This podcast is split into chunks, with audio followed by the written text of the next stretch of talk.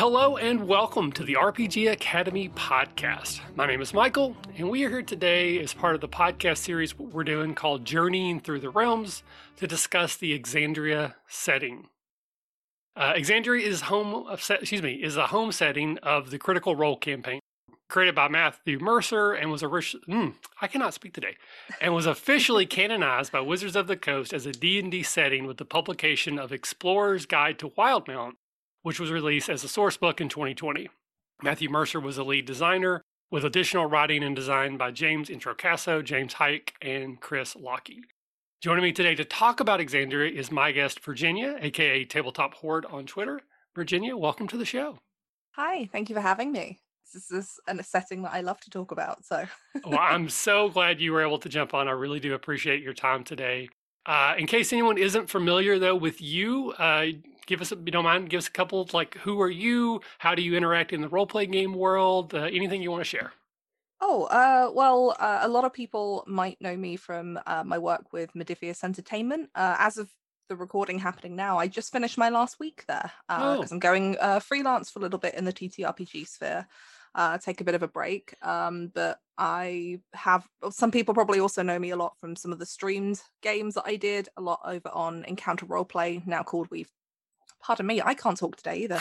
uh, now called Weave the Tale. So I've been playing and running TTRPGs for about five years now, and I've been okay. working in the industry in about three. So I've I've had my hands in lots of places, online streaming, um, a bunch of RPG books that people probably know, like Modiphius' Star Trek, uh, the upcoming Fallout game, um, and lots of stuff with uh, Black Cats Gaming, who I'm currently doing work for at the minute on things like the Spy game and their upcoming game Cursed Captains of Cthulhu. So oh. I, I do a bit of everything. Okay, if excellent. it exists in the TTRPG industry, I've probably done it. okay, well, that is extremely awesome. And once again, I'm glad to have you today. Now, normally we start these with what I say like the origin story, like how did you come into contact or first come to love the Exandria setting? But I think with this one, we have to start a little earlier because I don't think we can separate Exandria from Critical Role. I just think those are inexplicably tied together. So, as someone who also has watched uh, a lot of the Critical Role, according to you, um, kind of give us a primer on that. What is Critical Role, and more importantly, if you can summarize summarize it, what how how has it influenced the world of role playing games? I mean, I think the answer to that second one is massively. I mean, yeah, I'd agree. Yeah, yeah. Me, me personally, I'd always known that D and D existed.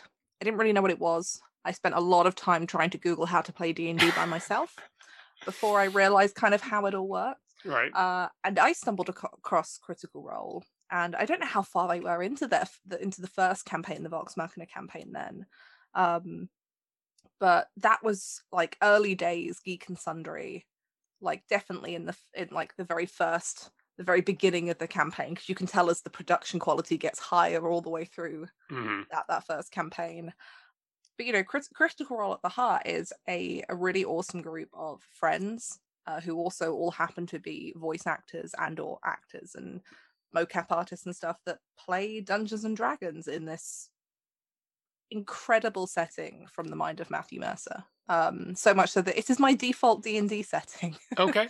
these days, uh, for many reasons but yeah, the impact that they have had is just phenomenal. I mean, they are they were my gateway into finally plucking up the courage to learn how to play. Um, because what you saw from uh from their I think I was watching on YouTube at first before I caught up enough to watch the live streams mm-hmm. sometimes. Um because I didn't edit anything out, you could see the rules as they happened. So by the time I first sat down at a role playing table to play Pathfinder was my first game. I kind of roughly knew how things worked. So I think for a lot of people, they were the gateway into role playing, which is a huge thing because it can be a really difficult thing to try and explain to people what a tabletop role playing game is or how they work. Right. Um, and you know, especially if you're you're not a teenager, you're not a kid, and you're an adult trying to convince other adult friends to go, mm-hmm. "Hey, sit around a table and play pretend with me for four hours." Right. Trying to explain to them why that's fun. I know so many people that have pointed friends in the direction of Critical Role. And they've watched it and gone, "Oh, that's not at all what I thought it would would be like." Hmm. You know, it's it's way more fun than just writing numbers on a sheet. Right. Um, so I think that they have been responsible for bringing a lot of new people into the fold. I think they've also been responsible for changing um, kind of the perception of TTRPGs because it's got a lot of stereotypes. Um, and obviously, it's a show that you know it's it's stereotypes that you know the tabletop role playing games like a lot of things like video games or board games anything gaming related sometimes gets this vision that it's a very male dominated space which in some cases is true but you know mm-hmm. obviously on critical role you're also seeing these very successful prominent women um, playing around the game table too which i think is really encouraging and i think it's become a vision for a lot of women getting into role playing. It's a lot less scary to look at when you can see people that look like you. Yeah, I mean, representation matters. If you yeah. can't look at something and see yourself in it, it's hard for you to want to be a part or, or know how to break into it that way. So I 100% agree with that. Yeah, so I I think that you know they they've had a massive effect on just bringing to light a lot of TTRPG stuff that does break some of the stereotypes for perhaps for people that aren't already into tabletop games mm. and i think for people within who, who are already in that space um you know they've they fostered a massive community as well oh where people huge. get to you know share that passion and find other people to play with and you know fan art and all sorts of craziness that right. i've seen as that community has has grown over the last few years um so yeah i i think what they have done within this space is great because it brings more people in um and and you know they've also branched out into i know their main their main game is d&d but they've also gone off and played other smaller systems on their kind of uh, one shot episodes which is great because it's also introducing people to other you know uh, campaigns and other rule systems that are out there that exist um, mm-hmm. which is always a good thing yeah i you know again when we started the rpg academy now almost 10 years ago that was kind of our goal was to help teach people what this was actually about and you know get people to play. And they've just obviously done that much much greater success than we have ever hoped to achieve. But you know I, so i look at them as like you know like the goal like that's what we would want to have done if we would, would, would have been able to get there ourselves. But i'm happy someone is able to do that. And you know I, i'm one of those people that i hear a, a lot of pushback about how d&d and I'm getting way off topic here, so I'll try to make this brief. But that the only people who play D and D are people who don't know that there are other better games out there. And I very much disagree with that. I do think there are other better games out there, but you know, I've played at this point dozens and dozens and dozens of role playing games, but D and D is still my favorite. You know, like yeah, it's still I mean, the one I want to play at the end of the day most of the time, even though I really enjoy these other ones too. So I just I like to push back. I mean, not that you were doing that, but pushing back on the idea that D&D is just your first game and once you're in you will do other things. I'm happy that Critical Role is helping facilitate a wider range of breadth of knowledge of these games, but that doesn't mean that D&D can't still be your favorite. Oh no, of course not. I mean, I I wholeheartedly disagree with the idea that if you just come in and you just want to play D&D that that's somehow wrong. Hmm. Um I I've you know, I've played a lot of the a lot of systems in the 5 years I've been playing games. I've worked on a lot of uh, a lot of systems and developed um, a lot of rule sets. I still love D and D with a with a passion. It, mm-hmm. Like any system, it has its faults and it has yeah. things that it's better at.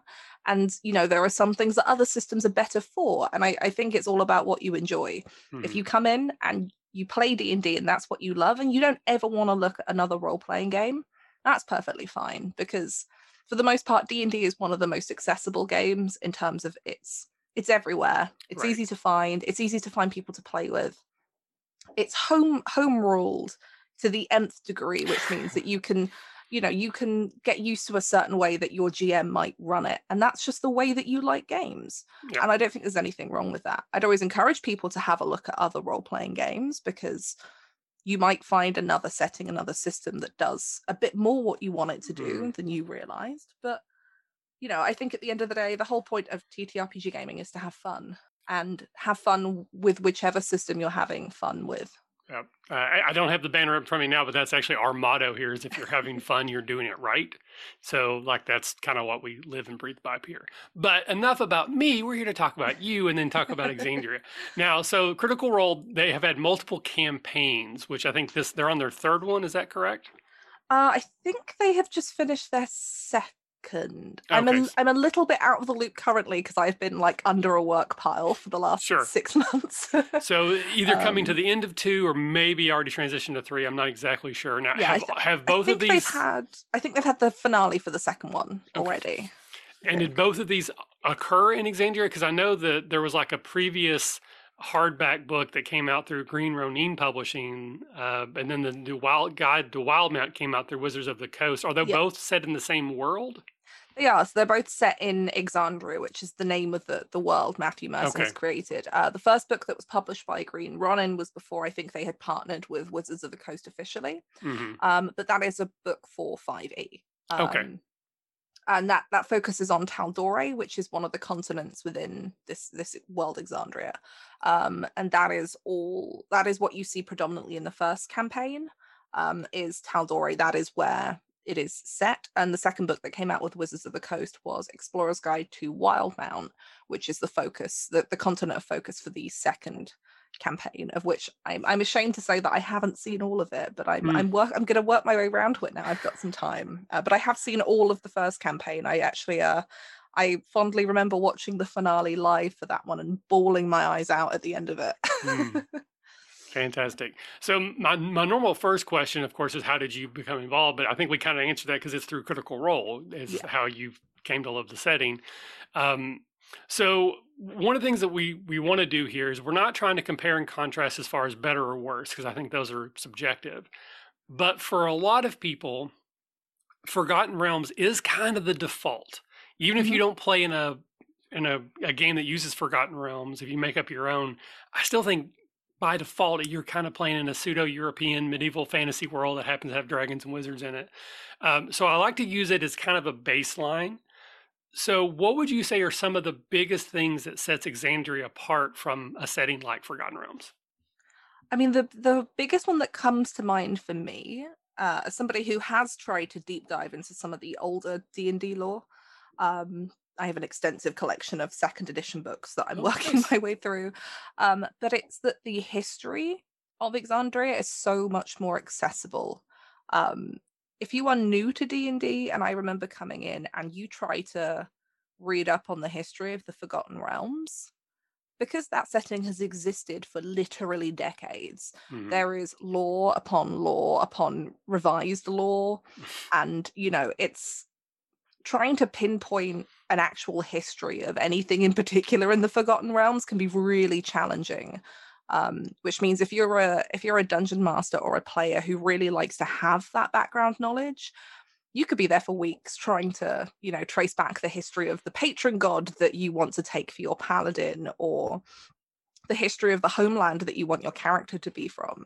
Um, whereas I feel like the Exandria setting is perhaps a little bit more accessible in understanding how some of these histories are built.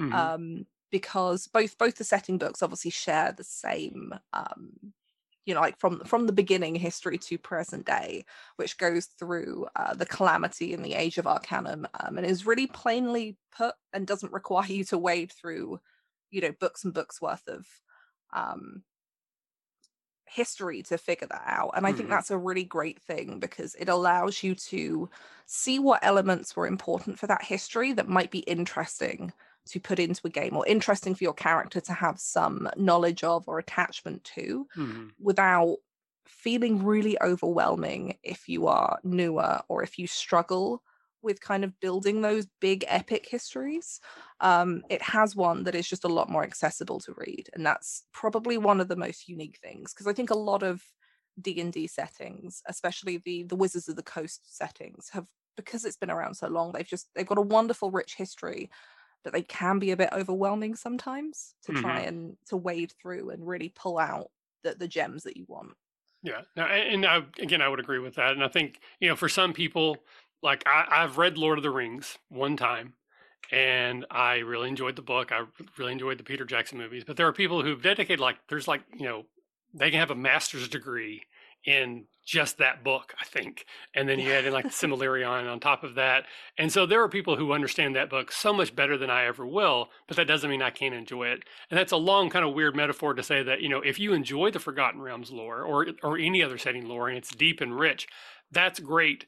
But from a new person player coming in, Yeah, having like quote unquote a newer world that I don't have to have a PhD in lore to maybe fully understand everything that's happening can be a plus. It's it's definitely a big bonus, and I think because now I've worked in the industry and I've been you know developing setting books and uh you know choral books that have to dive into this lore for some what might be considered more obscure settings i worked on john carter for example which mm.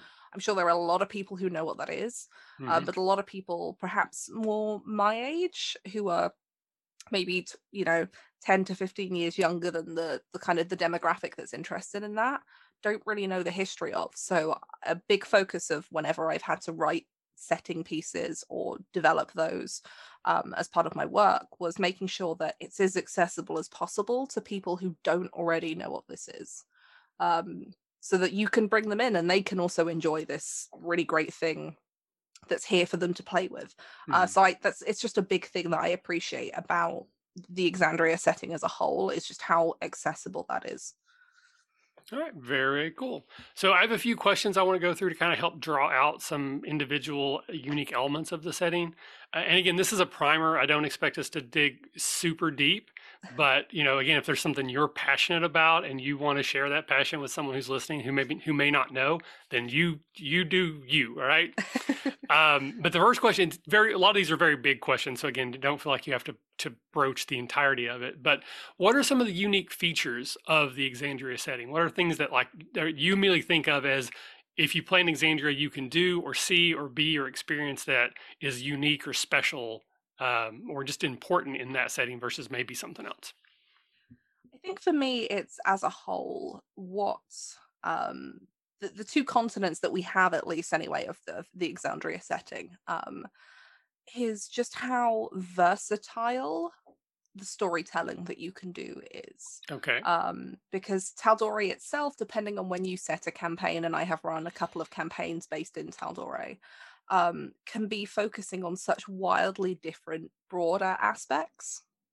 Um, so if you're playing after, immediately after the end of the first critical role campaign in that sort of time, you're dealing with a continent which has just had a massive um, you know, one of the biggest cataclysmic events in recent history with the Chroma Conclave and Thordak and uh, Vecna and everything else that's gone on.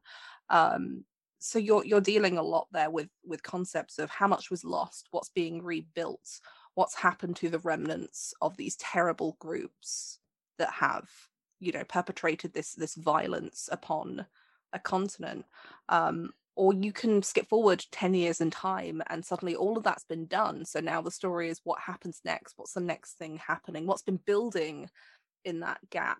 Mm.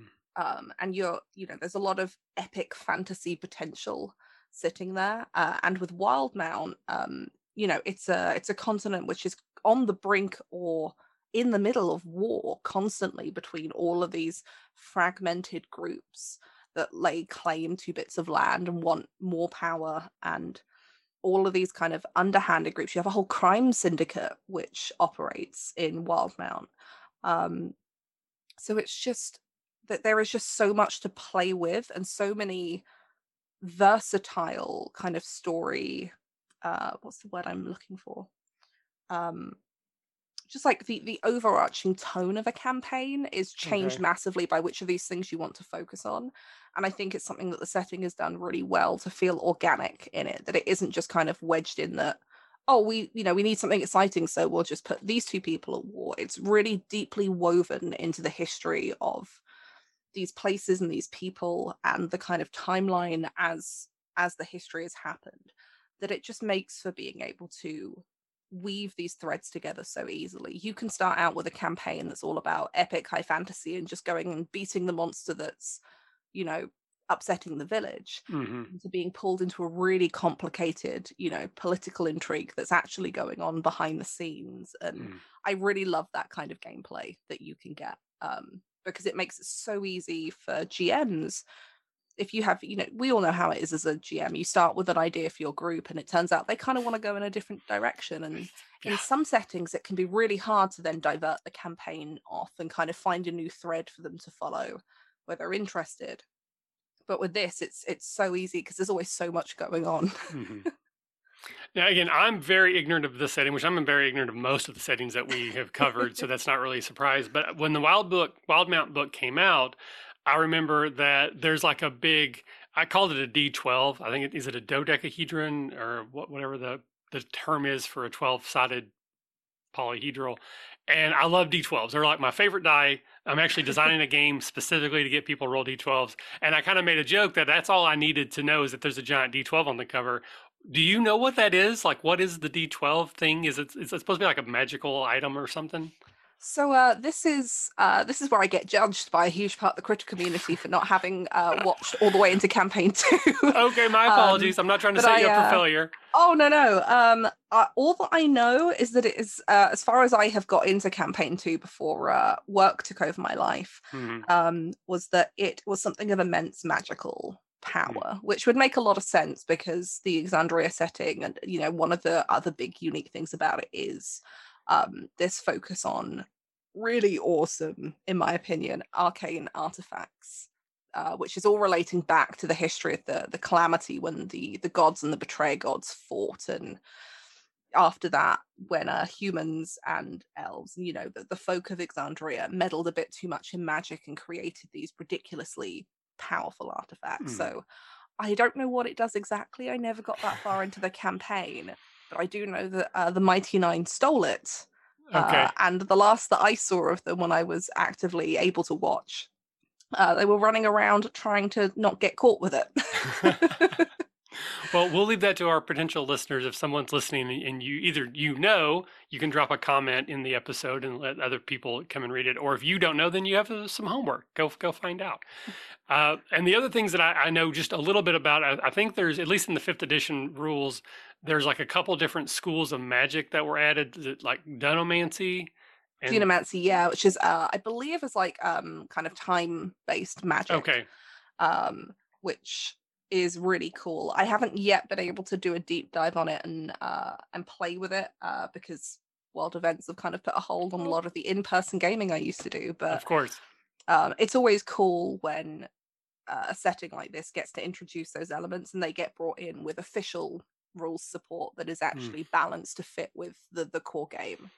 Um, my uh, yeah. very first D and D character ever, which I was a, it was a DM PC because I was a forever DM, uh, was a Chronomancer, and I have loved the idea of mages who affect time. And you know, there was no such rules for that when I started playing back in the '80s. So we just flavored everything. So like my spells, like I cast magic missile, but we it had something to do with time travel when I did it. Uh, so yeah, so anything that has to do with time travel magic just absolutely uh, thrills me. and anyone who's played in a campaign of mine that I ran, they know that time travel is probably going to appear somewhere at some point. It might be subtle, it might be uh, overt, but there will be some time travel element. So I'm I'm always a big fan of that. I, I think any any kind of magic or um, even even sci-fi elements, if you're playing sci-fi games that play with time, are always really really interesting. Um, it's one of the reasons that the Feywild is so fun because you never know how long you you've been there. Mm-hmm. So you might go there and it might be five minutes since you left, or it might be 500 years, but only a day has passed for you. And those kind of things are always fun. Um, my understanding of, understanding of dunamancy from the spells that I've seen is they're kind of like the little ways that you can affect time. Um, like stealing little moments or speeding something up slightly, which is always in some ways more fun than just like being able to be like i go back an hour to redo stuff it's all all the little things mm. and as a gm mm-hmm. you know it's always the little things that you pay attention to and you you then go oh you you did that little thing i'll put that in my back pocket that's going to come back later right um and they're always the the more unexpected things that end up cropping up because you everybody knows at the table that the big event that you do you know if you mess with time is going to come back to bite you. But nobody ever really thinks that that you know that speeding up of that one little thing or you know switching fate at the last minute in in some tiny insignificant way is ever going to come back to to haunt them or to show its repercussions and it's always fun when it does because players mm. don't expect it. Right yes uh, so one of the things i like to talk about are any uh, really like unique or important locations npcs or storylines that you know you could drop your characters in your campaign around I want to start with the NPCs here because, again, I imagine as someone who doesn't watch Critical Role, but I know how wildly popular it is, I would imagine that one of the things about putting a game set in a in a Exandria world is that you can take the characters from the show and put them in your campaign as NPCs. Is that accurate? Uh, yeah, you can absolutely do that, and I I did several times mm-hmm. um, when I was running a Tal'Dorei campaign because uh, all of my players at the table were massive Critical Role fans, uh, and this this was before even campaign two had started. Like campaign one was just finishing, um, but I think yeah, some of some of my favorite ones obviously are from the the Tal'Dorei setting um, as opposed to Wildemount. Um, but I think the the NPCs that are really key for me aren't necessarily the the big powerful NPCs that you see or the big big bad guys, mm-hmm. but they're the kind of they're the daily interaction NPCs that you you have. So um you have uh, Allura Vysoren, who is one of the members of the Arcana Pansophical. Uh, Pansophica? I'm going to have messed that up one way or the other, but. I wouldn't know um, even if I knew who is this um this powerful i can't know if she's a wizard or a sorceress now by by stat form but she's mm. this hmm. powerful magic user that sits uh, within this council um, and who later on in the first campaign vox machina interact with a lot she becomes uh, an ally of theirs which is um, really fun when you get to bring her into your games because it means that you can get really into some of the politics that's happening um, in Tal'Dorei specifically, and some and start branching out into kind of the the aims of um, the Arcana Pansophical um, and what it is that they're doing. Um, Gilmore is another f- favorite one that everybody loves um, if they've seen campaign one, and he he becomes kind of Vox Machina's sponsor. So he owns a magic shop, and uh, they they always go to him for whatever they need for adventuring, and he kind of you know he as long as that they you know they they talk about Gilmore and his uh his Gilmore's Glorious Goods is his shop. Um he's this wonderful uh Marquesian character who the players just like they keep going back to him and I brought him into my own game. Mm-hmm. Uh, my players they they'd heard Vox Machina got sponsorships they wanted to try and go and get their own uh, and they would not stop but we had episode like we, we we called them episodes in game but our sessions that we had um we'd spend like three weeks where they just wanted to go shopping because they wanted to find an excuse to talk to this this npc that they'd obviously that they loved from watching the show sure. um and i think those are the those are the important ones the the people who don't necessarily hold all of the power or all of the wealth or all of the connections, but that players can keep revisiting because it's really fun to give those NPCs plot development. And as a GM, to take an NPC that was crafted by someone like Matthew Mercer, who's imbued that character with so much recognizable history and backstory and mannerisms, to then try and bring that into your own game and kind mm-hmm. of make it your own in that way, but still recognizable is really fun uh, as a challenge and they become characters because the players visit them so often that you can give life and story to instead of just being shopkeeper number three right you know that they go into once and they never see again mm-hmm. you can actually start building these relationships with these npcs because they are much more accessible than you know the person who sits on the throne or the the big bad at the end who you're only going to see once because you've been chasing his minions around the the entire campaign, right. but never him. Um, but that that's just me personally. Um, those those kind of characters. Uh, Lady Kima's a big one, who is uh, Allura Vice Vysoren's partner, who is a I want to say paladin, but she might be a cleric. I can't quite remember now. It's been a while. Um, but these these accessible characters uh, in in terms of NPCs, that's what I like.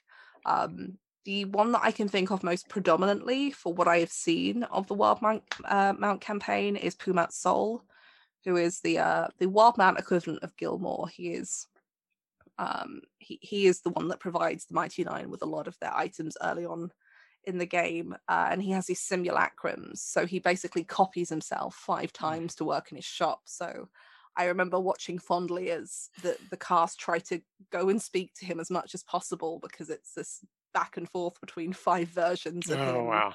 Uh, and like Matthew Mercer having to talk to himself on screen for five minutes. Um, so I think the players in my Tal'Dorei campaign, if I were to run another Exandria game now, would probably go and seek him out for the same mm, reasons. Mm, nice.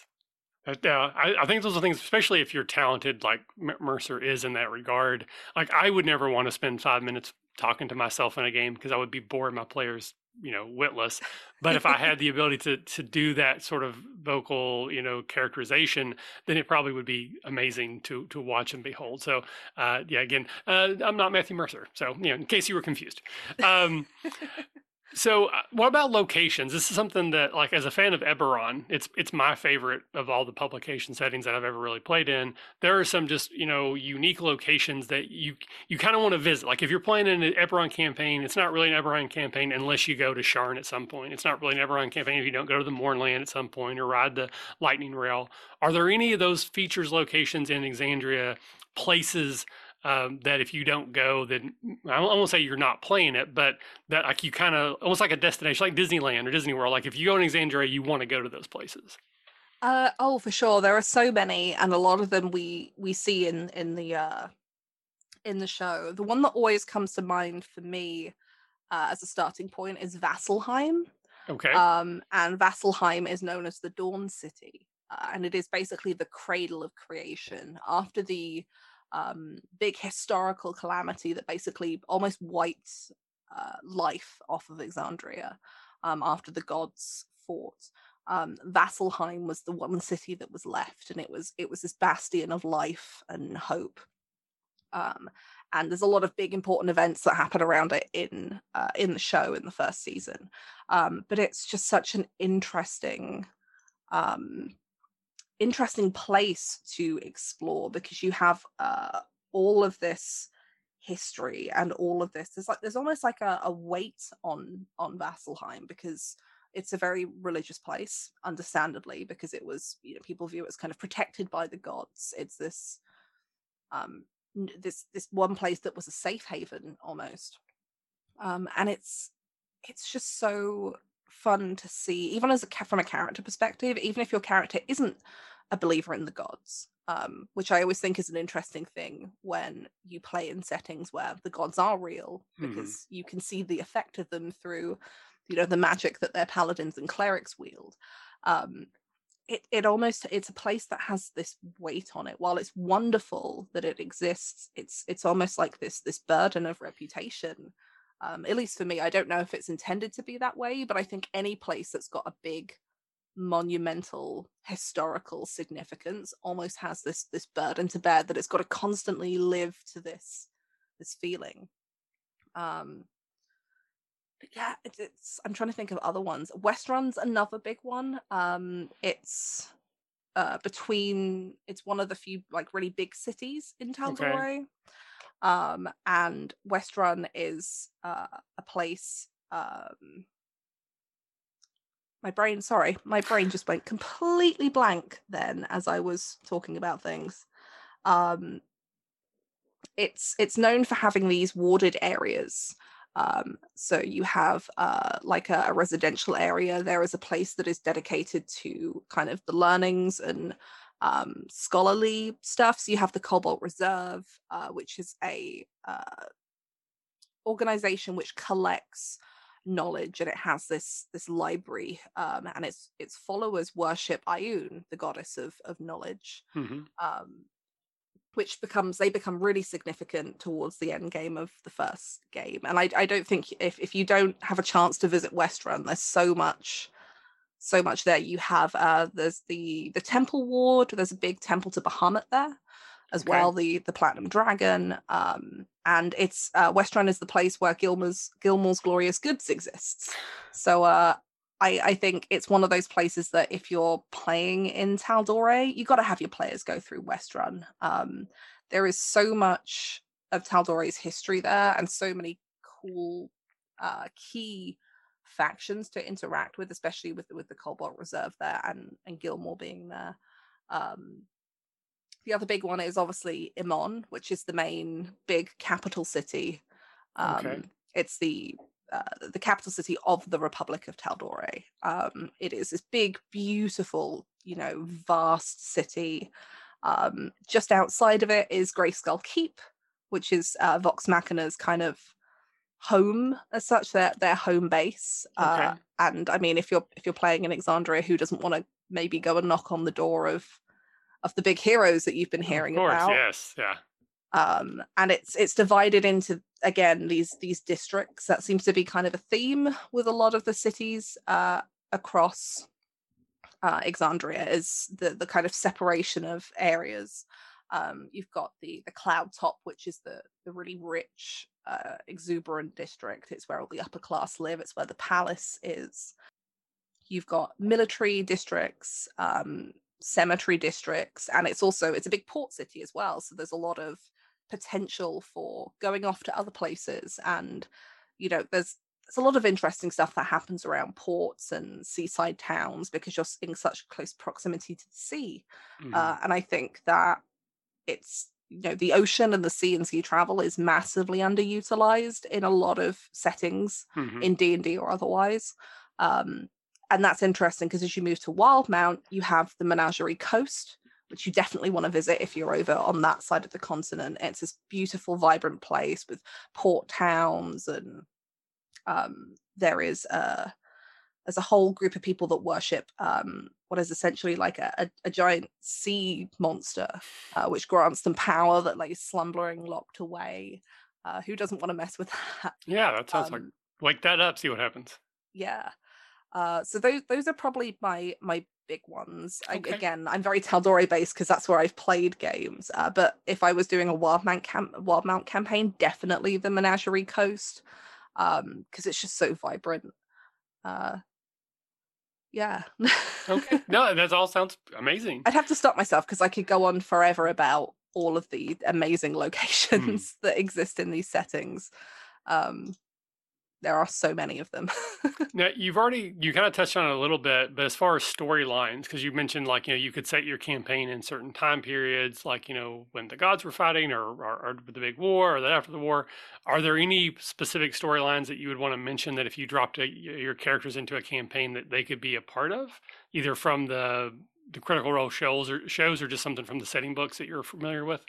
Oh yeah, I think there's definitely uh, lots of things from the shows uh, that if you wanted to play in the same time period as the show and your group is the other group of adventurers doing this other thing off here that maybe yeah. is affecting what you've seen on the show but was never that's always a thing i enjoy that's one of my favorite things to do when you're doing the media is that you find out that your characters did a thing that sort of connect like if you're really familiar with the media like you're the reason why that door was unlocked that was never explained in the show but like mm-hmm. they got mm-hmm. to a door and it was unlocked for some reason i love filling in those details with my campaigns yeah or you're you're the reason that a particular ally was in the right place at the right mm-hmm. time mm-hmm. for then the, you know the, the main the main group from the media that you know then gets to i think that's really fun and it's a great way to kind of put yourself it's like putting yourself in your favorite movie right you mm-hmm. everybody sees their favorite movie and thinks, "Oh, I'd love, I'd love to be in that. I'd love it if I was the person that did that." Which meant they could do this.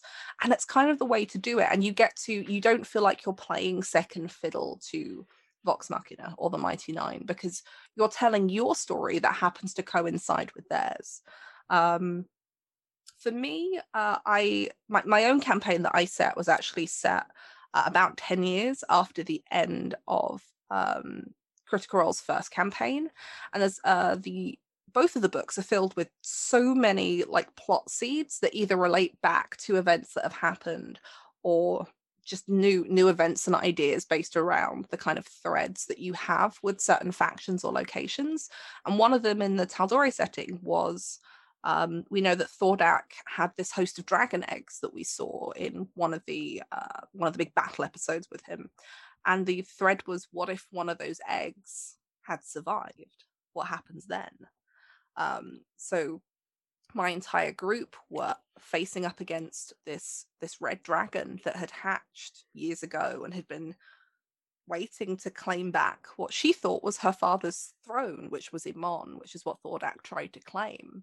Mm. Um, and so they were dealing with the remnants of this big crucial event from the show because Vox Machina weren't around. They were off doing something else, you know, probably saving the world somewhere else. And they really liked that because it drew from something that they knew this big event that they all had meta knowledge of because they were all huge critical role fans and suddenly they got to play around with the aftermath of it and what they imagined the world would look like mm-hmm. 10 years on from them so right. it's it's almost like you know you get to kind of play in your own fan fiction i mean yeah what it was for them um but i think there's so many threads that you can pull uh, from the first campaign you know you have the fall of the chroma conclave um, and all of these vying fighting dragons. You obviously have have vecna um, and whenever you you know you take down a big bad there's a reason that they got to that point. They had followers support networks. Those don't just disappear when you kill off the head honcho you know it just leaves a void. So there's a lot of story threads that you can pull there into well what happens now? Where does that progress? Where do where does this organization whose you know head guy has been killed or imprisoned by the adventurers somebody's do they just disappear? Does somebody fill that void? Um i think there's a lot to be pulled from the vecna storyline. We know uh that uh, the hand of vecna uh, was taken was stolen so that's a whole uh, plot line that you could investigate the effects of that. Uh, i think campaign two has got a lot as well um, especially for uh, if you wanted to set your games along the same time period because you have an entire continent who's at war. Um, that leaves so many possibilities open for intrigue and espionage um, and dealing with a lot of conflict between places um, especially as you have i'm trying to think of which which of the empires it is now off the top of my head and i can't remember but there's one which um fo- whose inhabitants the inhabitants of this this area are all of the humanoid creatures that are usually put forth as monsters. You know, mm-hmm. you, you, your orcs, um, your uh, centaurs, things like that. Where normally, you know, the only time you ever see them as in D and D as an adventurer is when they're an adversary to you, right? Um, and they're they're the monster in the labyrinth, they're the monster at the bottom of the dungeon. Um, and I think there's a lot of story thread to be pulled there when actually go, no, here is a, a, functioning society in the way that elves and dwarves and humans and tieflings all coexist within a city and live functionally and normally. Here is this other society of all of the humanoid creatures that are so quickly pushed to, you know, grunt number three in yeah. in, in any campaign here is a whole city, a whole empire of these people who are living their lives and have their own gods and, you know, their own struggles. That's a big thing that's mm. really interesting, I think, for people to explore. And the conflict that that has when you put that up against other empires uh, within within the um, the continent who are also vying for power and, and land because uh, the, the conflict of war is always a big one. It always has fallout, even if you're not playing soldiers within it. If you're just, you know, you could be a group of traveling merchants, and war is still going to have a massive effect on how you play your game. Right. Yeah. And I, I think that's the interesting thing is you can explore really human stories um, around a continent that is currently war torn. You don't even have to pull up into the you know the high echelons of society and start playing intrigue games and trying to find peace or choosing a side and you know trying to give that side the victory you can you can have wildly epic campaigns of just trying to uh play on those those lower levels um and just try and help out people day to day mm-hmm. and the the small conflicts that are rarely ever talked about um, those would be the big things for me to pull out is I, I like to pull less on individual specific things and more what is what is the tone of this? and then kind of deep dive into that. Okay. Oh, i appreciate you sharing all that with me. Uh, a couple more questions here. Uh, so one thing I like to ask, and, and sometimes there's there is a good answer to this question, but sometimes there's not. So I'll let you tell me if this is a good question for the setting or not. But do you think there are types of adventures that Exandria supports more so than other either either types of adventures adventures that work better in Exandria setting versus other types. So you have like your dungeon crawls, you have your political campaigns, you have your, uh, you know, heroes rise from no- nothing, like you know, dirt farmers to save the world. Uh, is there anything about Exandria that you think fits a certain type of adventure, maybe better than another setting, or just certain adventures work better in that setting than others?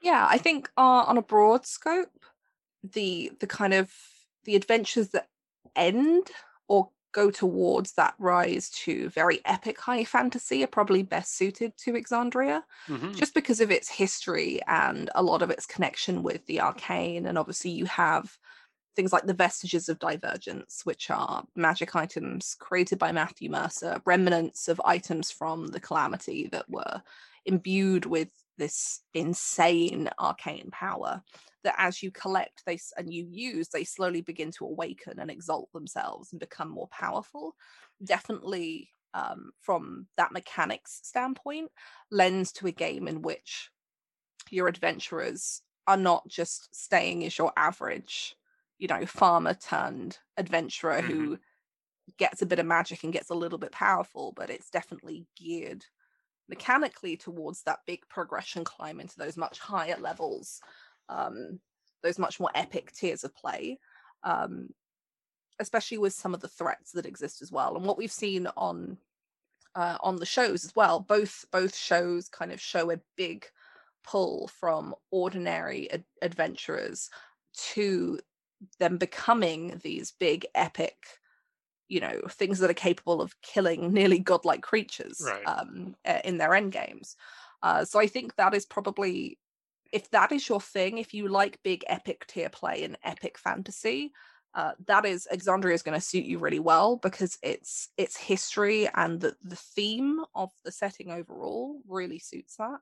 Okay. Um, I think just for the the nature of the sheer size of the continents that we have been given to play with um, in the currently published material, and how many how well fleshed out so many locations are, it's definitely suited to campaigns that require a lot of um, travel.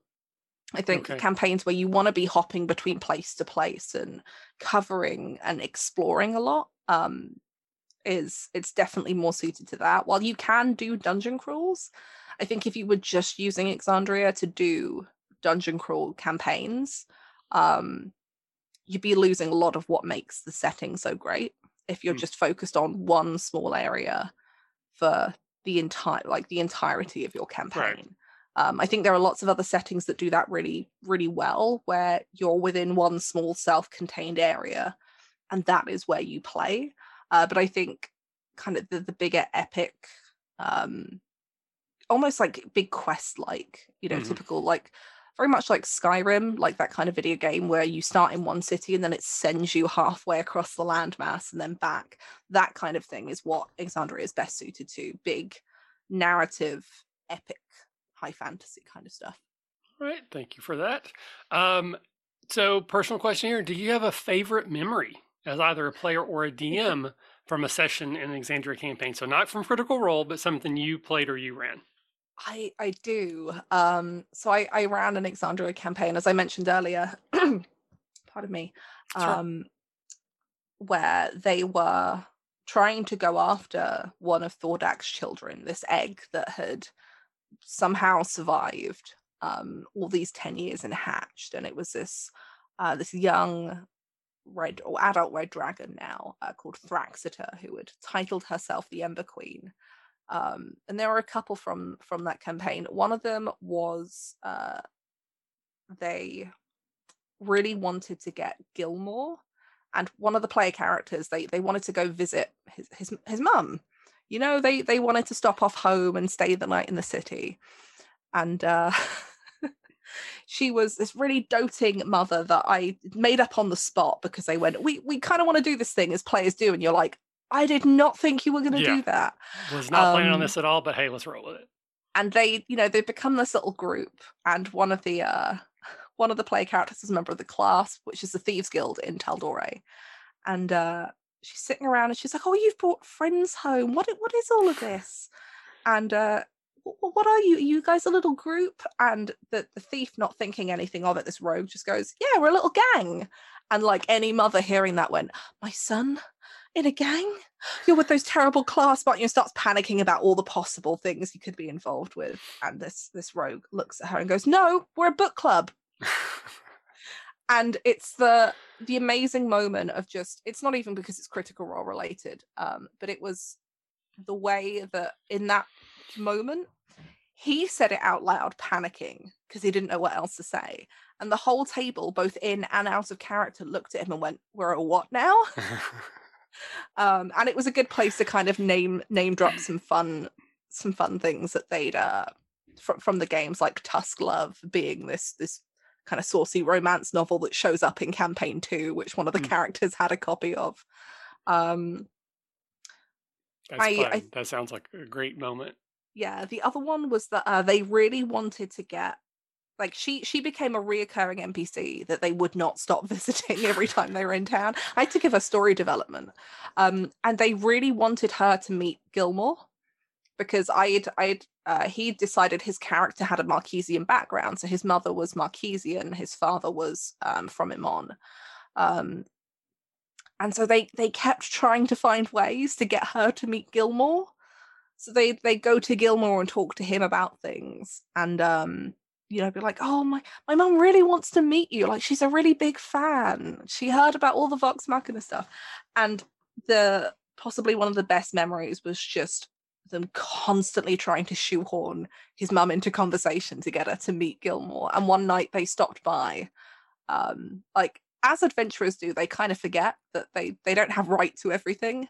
So it's like the middle of the night, and they've decided they want to stop by stop by Gilmore's because they need some stuff, and they can't wait till the morning. So they let themselves in, and they just find Gilmore and you know this character's mum sitting and having you know tea and a late night dinner and chatting. They're like, "What is going on here?" And it's like, "Well, you shouldn't barge into places when when the sign says close on the front, should you?" Mm-hmm. um and just just little bits like that that they they pulled out um it's it's just a great setting for for playing with. A lot of it is with with those npcs uh, i'm just trying to think if there's any other really funny ones that they had with that. Uh, a lot of it was them just getting like getting to see as a gm them interact with these things that they'd seen on the show. Mm-hmm. uh, so when they went to the the cobalt reserve for the library um, and getting to seeing the excitement on them that they got to be in this place and they got to poke around and ask questions um, getting to see like just generally going around Westruun and seeing the locations and the places that were affected by by Thordak back in the day because that's what they were trying to research um, and the struggle of them trying to pretend that they didn't know the full story of what had happened. Yeah right. Um and them constantly trying to see if they could have uh, Vox Machina show up. Uh, mm. And they managed it a little bit. They went to Whitestone, which is one of the other big key areas uh, in the Tal'Dorei setting. And uh, they thought they'd be really clever and try to teleport themselves into the castle because that would be quicker than going through the proper channels of announcing their presence and requesting an audience. Okay, yeah, makes um, sense. I'm on, I'm on board with this and uh, I, I, decided that you know it's it's Vox Vox Machina live here. This is Vex and um, Percy's castle. They're going to have some protection wards, uh, and they rolled well enough to like break through them. But I had them roll to see where they ended up within this castle, uh, and one of them may have uh, ended up in Lady Vex'ahlia's uh, bedchambers mm.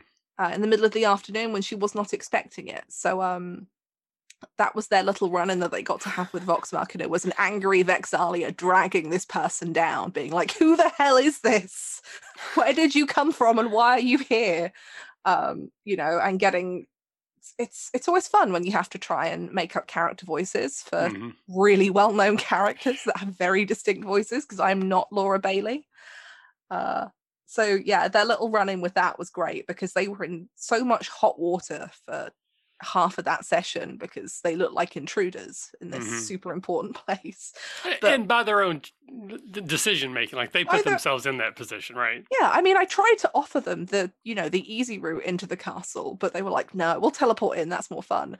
That the fun of watching them as players, absolutely, uh, as like characters, absolutely panic at what they've done, but as players, absolutely giddy. Right. They're like, we don't care what happens to us you know they can lock us up in prison we got to meet vex'ahlia and uh, mm. percy you know uh, that's always fun. I, I usually remember as a GM less individual things, but more the the sit the general situations where I can see my players are really having fun. Right. Is what I want to do as a GM. I you know I want them to win. I want them to succeed, or I want them to fail in the ways that they think is enjoyable to mm-hmm. fail. Mm-hmm. Um, and when it was coming to that, you know, running it for a bunch of Critical Role fans, I just want to see them have the same excitement about getting to interact with things as I have the excitement of getting yeah. to you know, getting to sit in Matt Mercer's seat and decide what happens with these well-known people and places. Um, and that's really fun. And I think it's amazing that we get to do that. nice. Uh, so you have somebody who is about to start playing, or sorry, excuse me, they're about to start running their first campaign in an Exandria setting. So we'll assume they are an experienced DM but this is the first time in that world. Do you have any advice for them? Anything that you would say you should probably do this or avoid that or think about this or think about that for a first time Exandria campaign? Yeah, I think uh, one of the big things would be don't feel beholden to the show. Mm-hmm. Um, because none of us are Matt Mercer. None of us hold the history of Exandria in its complete detail in our head the way that he does. Um, and this is about your story in this world. This isn't about trying to faithfully recreate everything as seen on the show for either either of the settings that are currently available. Um, it is about your enjoyment and making it into your your own. So don't be afraid to you know detach your group from the events of the show you don't have to pull on a thread that was generated by something that happened in the in one of the two campaigns. But don't be afraid to change things um, to fit what you want with your game. You know if there's an npc and actually they kind of need to be doing this thing or maybe you have to turn them into a bad guy because that's what's fun and interesting don't be afraid to do that. Um, don't be so beholden to what exists and what's in those books that you lose your enjoyment and your flexibility of what you want to do with a game. Um, the other one I would say is don't try and like read the entire like gazetteer sections cover to cover and try and remember every little detail about every location your players might go to mm-hmm. um, these are big continents it's a big world there is a lot uh, and nobody could remember that all. So focus on getting to know the area where your players start because they're probably going to be there a little while. Mm-hmm. um, you know it's not until they really wrap themselves up in some kind of mess that you're going to have to start sending them halfway across the continent. Um, so just enjoy those little pieces and talk to your players about what bits they want because it's likely if you've decided as a group you want to play in Exandria, some of you are probably Critical Role fans. You might have some players who don't know it that well but want to play. But let the people in the group who know Exandria well and maybe know the show well um, pick out some of the bits that they want to enjoy. Don't be afraid of letting them go and meet Gilmore or letting them go and see the menagerie coast and visiting Jester's mother. Don't, you know, if, if they decide they want to be embroiled in similar conflicts, don't be afraid of letting them do that because you think that it's not going to match up to Matt Mercer. Nobody else is Matt Mercer except Matt Mercer. Hmm. Um, and just because they play a certain way or he can do all of these voices doesn't mean that you have to do that. You just have to make sure that your players are enjoying it. So find the things that they want to pull on and run with those. Find the little easter eggs that they want to interact with. You know if you've got a player who wants nothing more like it make their day to meet an npc or one of the the critical roles player characters put that in there eventually and let them have it because that is the fun of playing in a setting like this where potentially some if not all of your players are really familiar with the world. Um, that's the things that people come for you know if you're playing eberron or forgotten realms there are some key bits that you really want to be able to like dig into you know for me in forgotten realms it is Halaster blackcloak um, and like Dungeon of the Mad Mage style stuff. I love it if I'm in a game like that and I get to interact with something that's pulled from that thread because that's just a bit I love about the setting. Um, so don't don't be afraid of sometimes just orchestrating a fun encounter or a meeting or something just to give the players that little Easter egg because it's it's the charm of running in a setting like this or any kind of setting that's based on a known right. intellectual property, right? Is getting to poke at those bits that you wish you could when you were watching it. Absolutely. And uh, you know, I think that fits for anything that's based on popular media like Star Wars. You know, you play in a Star Wars game, the the fact that there are all these movies and shows and books helps do some of the heavy lifting for you. But at the same time, you can't be beholden because your Clone Wars might end differently than the shows did. Yeah. But at the same time, you can kind of go, "Hey, we're going to this place," and if people have watched the show, like, "Oh no, we know we know what what could happen here, or we know who might be here," so you kind of get the best both best of both worlds. You get to use it to your advantage, but don't be beholden to it. I think that's excellent yeah, advice. not not being stuck to it is always good because that can feel really limiting, not just for for the DMs, but it will translate into how your players feel when they're running it because if you're like no you can't do that because this thing happened and that meant this it kind of cuts off their creativity in the long term because suddenly not only are you making yourself beholden to every single word written on a page or that's been shown in the show but you're also forcing them to be beholden to that as well. Mm. and maybe there are some things that you want them to be kept to and that's fine but don't feel like you have to if it doesn't work. Right um, right. And the other thing is, I think there's one other big thing is that sure. because everybody knows it so well, um, be be sensitive to the fact that it's very easy, it's very difficult to not meta some stuff, especially mm. if your players have seen the show. They're going to have knowledge about things that their players won't have had. And the way that I got around a lot of this was if it was a major event that happened, um, and the thing that they could uh, like the player could recall really well i just found a reason for their player to have some of that understanding mm. so they might not have the full picture but you know if one of my player characters knew the details of like Thordak's rise to power and the occupation of Emon in so much detail because I really loved those episodes. And I said, you know what? That's detail that you have and that you're going to struggle as a player to like try and forget for your character. So why don't you just have your character be from Emon? You were a child around the time that happened, and your parents told you all the stories. So you kind of know bits of it, and maybe I'll change some bits of how it actually happened, so that your your version of events might not be true to my canon history of of my version of the world.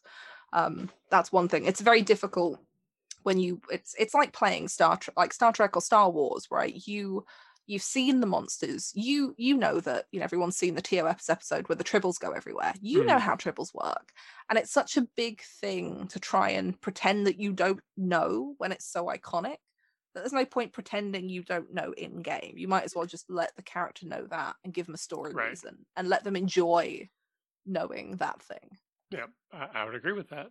Uh, so then we have the other side of the coin. You have a player who's about to play in their first first Exandria campaign. Any advice for them? Uh, if if you're not familiar with Critical Role, don't feel like you have to go and watch every episode there is to feel like you can understand how the world works. Um, a because there's a lot of episodes, and you'll be there for like a year. Yeah. Uh, but also because the the point of you picking up this game is not to again copy what has already existed. This is your story. This is your player's story, and there there can always be a reason that your player doesn't know what has happened in the past when the rest of your group you know you might be the one or two people who hasn't haven't seen the show and you've joined a group where everybody else has. That's fine. Maybe you're from out of town you know? Maybe you were somewhere else when a lot of this kicked off so you don't know what happened. Um and there's lots of reasons that you can have in story for not knowing these things. And also lean on other players that do know if you feel like you kind of want to know more because i'm sure that they will excitedly tell you anything mm-hmm. that you want to know about the setting. Um, and there are ways that you can support that in character too forming an in character relationship to another character who has a lot of this knowledge. If you're feeling a bit like you're out of your depth and you don't really know what's going on can be really good. Um, but also communicating that to other players and to your GM because they might be able to find story ways to explain a lot of that to you or even sit down with you outside of session. Um, the biggest thing is have fun. Don't be afraid of if you are a fan of the the show or the, or you've read the setting guides at least and there's bits in there that you want to interact with pulling at the threads that get you to interact with those or outright telling your gm you know like my players told me we really want to meet somebody from vox machina that'd be mm. cool yeah um i don't think there's anything wrong with saying i would like this type of encounter i would like to find a way to interact with this thing and working with your GM to make that achievable. That's a really important part of role playing. Yeah, I think um, that's great advice for any player, any campaign is just, you know, say what you want and any relationship, you know, the communication, I always say communication is, you know, the biggest issue with any relationship. Letting people know what you're hoping for, what you expect is like, there's almost, yeah. almost no downside to it if if you have a good GM, you should be able to tell them what your plans are and where you're going, and not worry that they're going to try and mess with them. Mm-hmm. Um, because any good GM is here to see you succeed and wants to wants you to have fun, right? And we might want to, you know, put some twists in there and play on it. But for me, when I was running in this setting, I knew that there would be things players wanted to interact with, and I wanted them to tell me what they were so I could put them in because I'm I'm not a mind reader. yeah. Um, and I suppose the other one is while on one hand, definitely do try to interact with those elements that you love about the setting, don't be careful that you don't do that at the detriment of other people at your table. Mm. So if you are somebody that knows critical role really well, but maybe one of the players at your table doesn't, maybe try not to constantly pull things into a place where they can only succeed if they have knowledge of what's going on. Um, at least without helping them through it because it can be very isolating if you're the one or two people at a table that doesn't have you know an encyclopedic knowledge of the setting that you're playing in. Um, so just being mindful that if you do know it really well there are others that don't and it can be very easy to pull them into a situation where it's kind of like puzzles.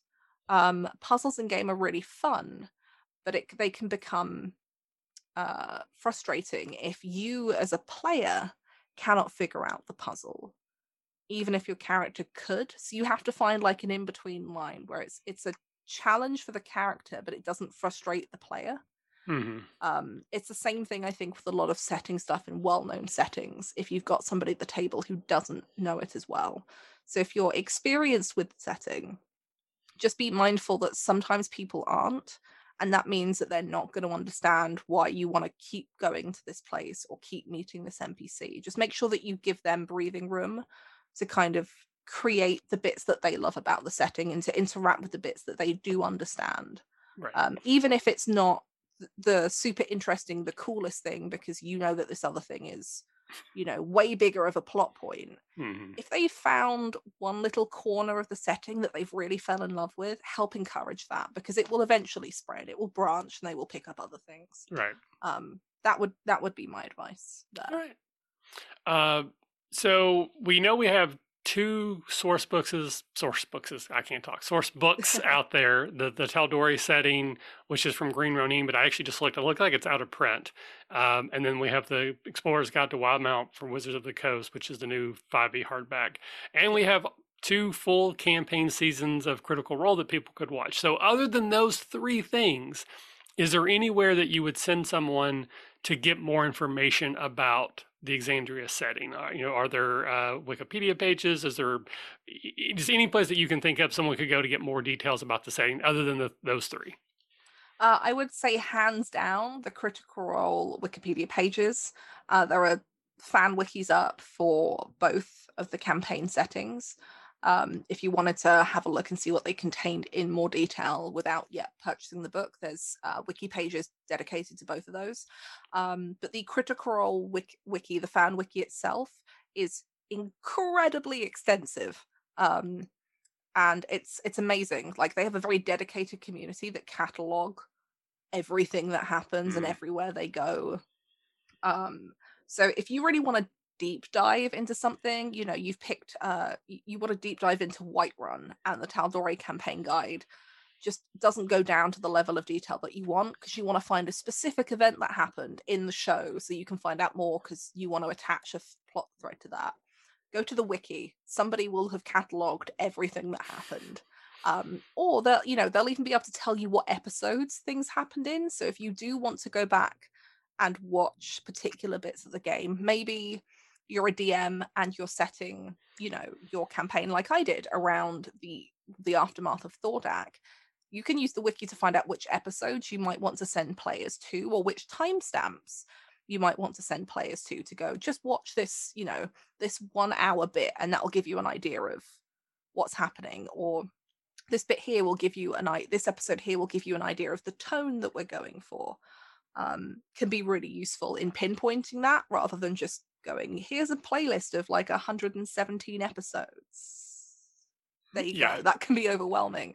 That are like um, three and a half hours each.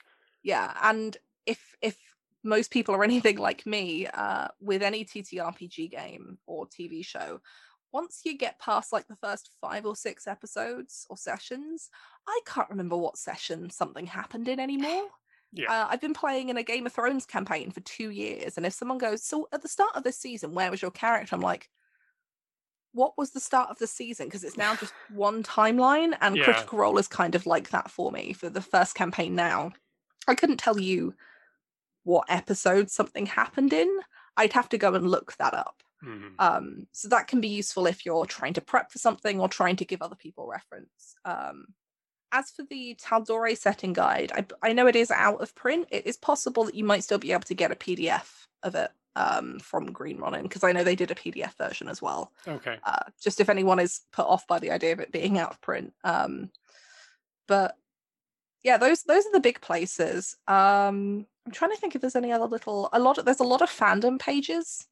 Um, and a lot of like Facebook and Twitter and Discord communities, um, critter communities as they are affectionately known. Um, some of them just focus on appreciation of the show itself. Right. Um, but some of them do focus on uh, you know people running games and the more d&d aspects of things so having a look around those and some of those bigger communities might be useful uh, a good place to look for players or for gms or for advice on the setting from people who have been running it for a long time or who are uber uber knowledgeable about things that have gone on um, those are probably the big ones yeah I also imagine there's probably a lot of fan art that you could pull from to like show your players like this is the city or this is that character. Yeah, there's there's tons and tons of critical role fan art. You only have to like do a a Twitter hashtag search, um, you know, to find some of it. And they usually used to, I don't know if they still do, but in the first campaign, they used to show reels of fan art at the beginning of their oh, games oh, nice. in the later seasons. So even just like um, some of the later episodes, if you just watch like the first couple of minutes, the YouTube videos, because they're all uncut, um, you can see the fan art reels and things like that. Uh, and the both of the campaign books have got some really really amazing artwork in them for the locations, um, which is going to be as true to, um, you know, because it is the quote unquote official artwork. This would have been stuff that would have been written, you know, too brief specifically to picture these locations or these creatures. Mm. Um, and that's like, you know, that's the most official version of it. So there are some really really cool pieces of art. One of my favorite is the the cinder slag elementals that you get in the uh Tal'Dorei campaign guide which are the result of uh some of the Thordak shenanigans and bits and pieces. Uh, they look really cool. Nice. Well virginia thank you so very much for spending time with me today. I really appreciate it. Uh, if people want to interact with you online and talk to you about the things that you've been working on you know uh, the, the books and that kind of thing where can people find you to interact with you on the on the internet uh, you can find me at Twitter uh, at Tabletop Hoard. Um, I post all sorts of stuff there from general TTRPG industry things, projects I'm on, um, instruments I play. Uh, but you can also find me on Twitch at Tabletop Hoard as well, um, where I play video games like three or four times a week. Um, varying stuff. Sometimes we do TTRPG things, uh, but if you want to see me playing tabletop role playing games, uh, I can be found nearly every other Saturday over on Follow Black Cats at Twitch, which is Black Cats Gaming's Twitter. Um, we have a Game of Thrones campaign that's been going. We're in our fifth, coming to the end of our fifth season now. Oh wow! Um, so we're going about two years, and we've got one more season to go after this. If you want to see me actually role playing, it's there. Um, and there may be some more role playing coming up for Black Cats Gaming involving their new game, Cursed Captains of Cthulhu, which I am the lead graphic designer for, which is oh, exciting. Oh, congratulations. Um, so I will hopefully be getting around to running a game of that soon because I haven't GM'd anything in a good couple of years now, thanks to pandemic and hmm. just a lot of work. Uh, I've, I've, only really played in stuff, so I'm itching to flex the GM fingers. If you want to see me GM on stream, uh, keep an eye out on my, my Twitter for announcements. All right, very very cool. And then just side note, if you can, I think I caught most of that, but if you can just send me links to your Twitch and any of those things, I'll just throw them all in the show notes of the episode so people can get to them easily. Yeah, of course. Thank you. Cool. All right. Well, once again, Virginia, thank you so much for joining me. I really appreciate it. It was absolute pleasure to get to talk to you. Um, and maybe we'll talk again soon. We we I'll, I'll self plug here. We do some stuff where we do reviews of products and that kind of such. So if you ever have something, maybe a freelance project or something else that you would want to promote, we might be able to be an avenue for that for you. So just reach out and let me know. Uh, but for this, thank you so much for you know explaining and giving me some details about Exandria. Uh, it does sound like a lot of fun. It actually reminds me a lot of Eberron, which again is my favorite. Um, so it's definitely you know there's some things that you mentioned like okay I could I could see myself putting a, a, game together in that part. So hopefully someone else listening felt the same and will go out and if they're not already into it, get into it and maybe run a game for their players or get get their team to run it for them. But uh, thank you again. We're going to say goodbye and we'll see everyone next time. Bye bye. for having me. Bye bye. Thanks for listening to the RPG Academy podcast. We do this show out of love for the hobby and the desire to be ambassadors, welcoming more people into this community. All of our website content will always be free to use and utilize. But there are expenses related to the show, and if you enjoy what we do here, then please consider supporting us in some way. You can do so as simply as rating or reviewing us on iTunes or your podcatcher of choice if you're going to purchase anything through Amazon or DriveThruRPG, consider using our affiliate links first, and then we'll get a small percentage sent back to us. You can do a single direct donation through PayPal using the paypal.me slash the RPG Academy, or consider joining our Patreon campaign at patreon.com slash the RPG Academy. And for a donation as low as $1 a month, you'll get access to lots of extra goodies, including bonus minisodes, invites to monthly one shot games, one sheet adventures, and more. Please consider following us on Twitter and Facebook, or join our Discord, where we like to try to keep the conversation going with our fans as best we can and are always looking to talk and chat more. Or do none of that. Just continue to listen and enjoy our show, because honestly, that's enough. Thanks, and remember if you're having fun, you're doing it right. We'll see you next time.